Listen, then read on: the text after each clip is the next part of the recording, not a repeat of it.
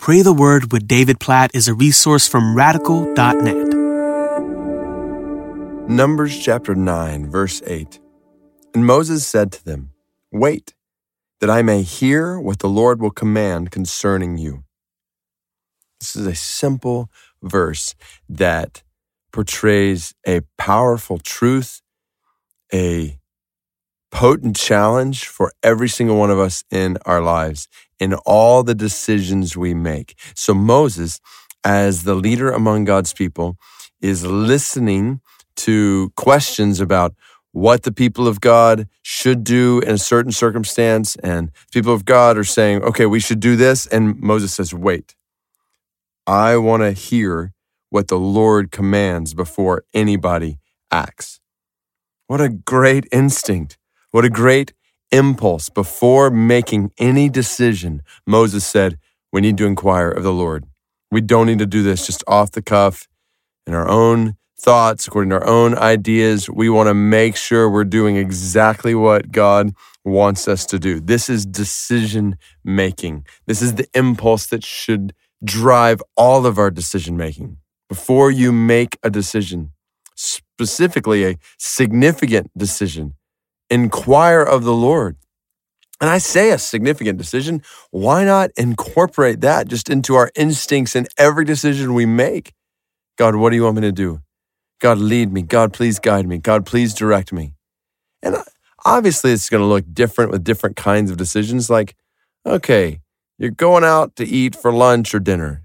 Well, I mean, you, it's not like you have to spend an hour in prayer over that decision. Maybe you could, but Probably not.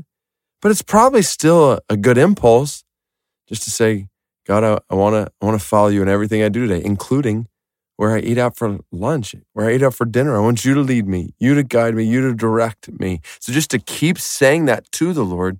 And then when it comes to decisions we make in our lives and our families and marriage and parenting and the church and work and about our future and what to do here or there, it is it is right. It is the instinct god desires for us to have to pause and to look to him and say god what do you want me to do? I just want to do what you want me to do. Please lead me. Please guide me. Please direct me. What do you want me to do? And on particularly significant decisions to spend concentrated time in prayer like this fasting like this. Put aside food for a meal or for a day or for longer and say, God, more than I want food, I want to do your will.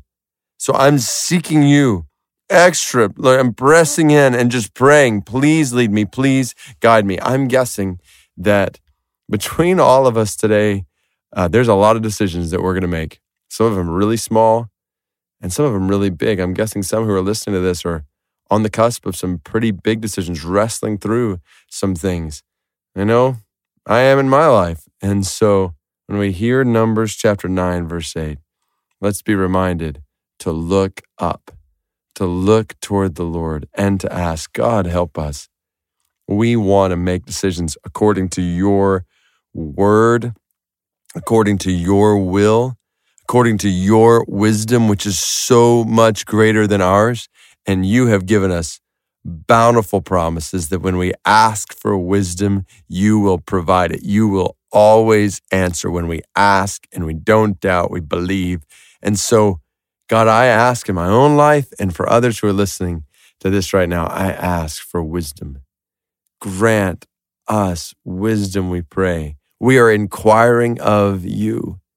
We are seeking you right now. God, help us to make decisions that accord with your word and your will and your spirit today. In every decision we make, God, help us to follow you.